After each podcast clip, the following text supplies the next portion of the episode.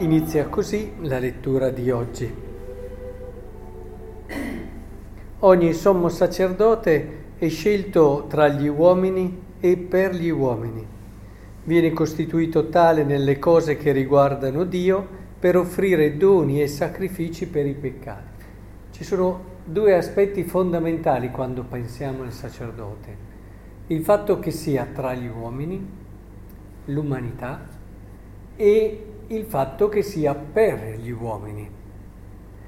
Quindi quando dobbiamo immaginarci la vita e la figura del sacerdote, è vero che c'è tutta una spiritualità che, parlando del sacerdote, anche una certa geografia, che ci parla di uomini di Dio. Ma cosa vuol dire uomini di Dio?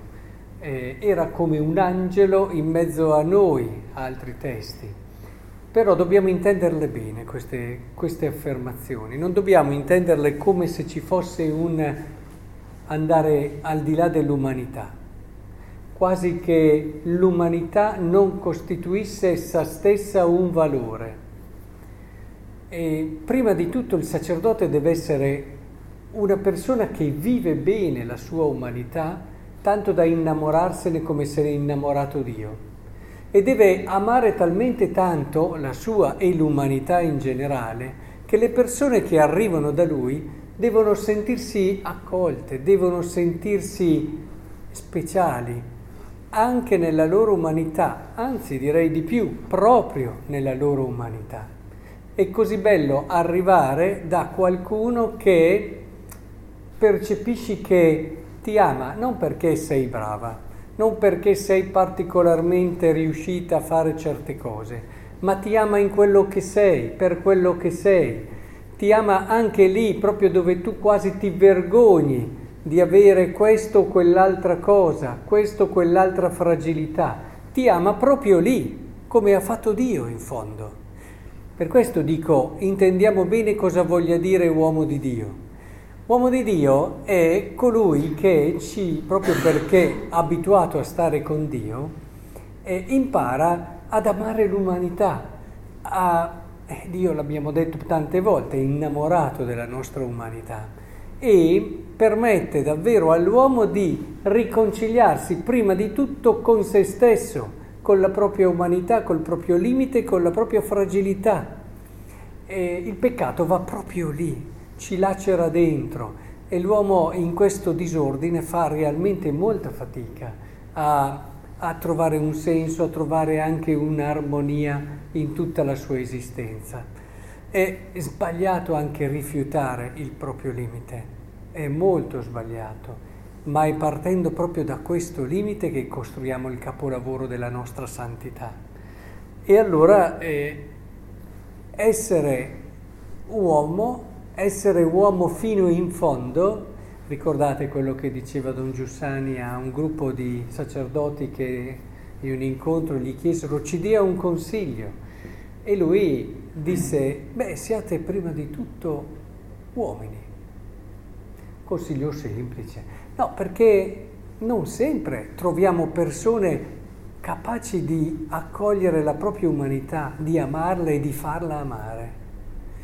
E, e questa è una delle cose più importanti che non vanno date per scontate.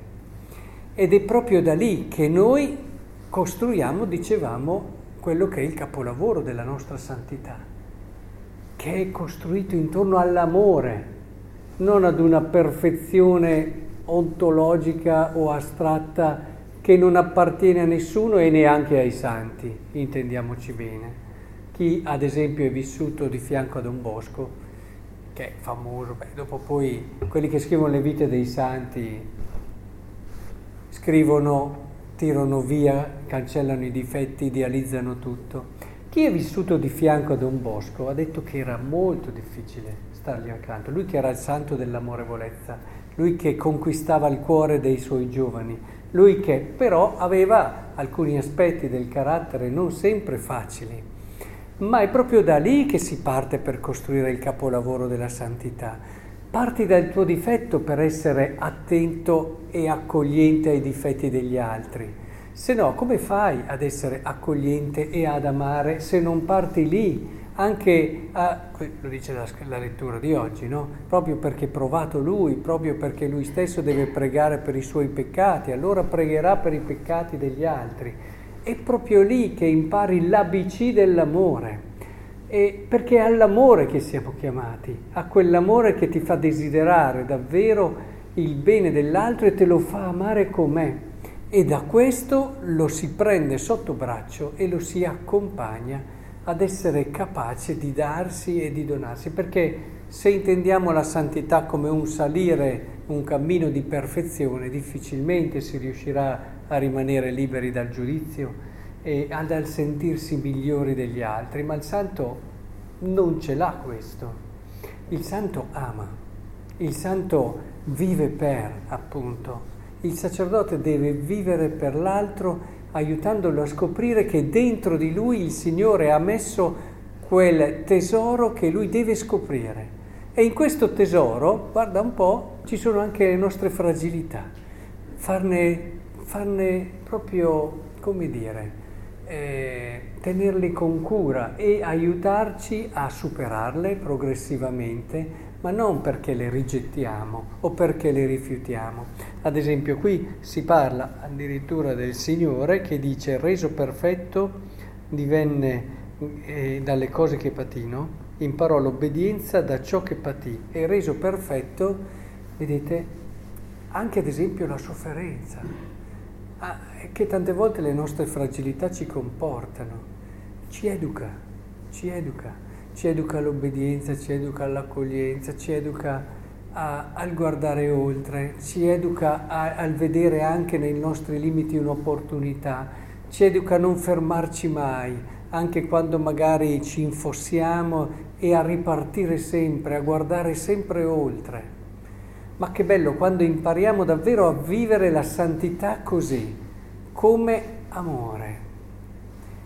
Ed è bello proprio perché ci si stimola a crescere. Certo gli esempi, i modelli devono stimolarci a superare anche certe nostre fragilità, intendiamoci, non sto dicendo questo, ma questo lo riusciamo a fare solo dopo che le abbiamo accolte, solo dopo che siamo stati anche educati ad accoglierle. Del resto Gesù si è fatto uomo e ci ha accolti in tutti quelli che eravamo, per poi elevarci.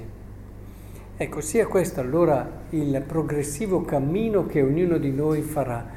E preghiamo perché abbiamo davvero dei santi sacerdoti che poi che amano e vivono fino in fondo la loro umanità, ce la fanno riscoprire e ci fanno davvero vedere in essa tutte quelle opportunità e quelle possibilità di bene e di amore, fino al dare la vita.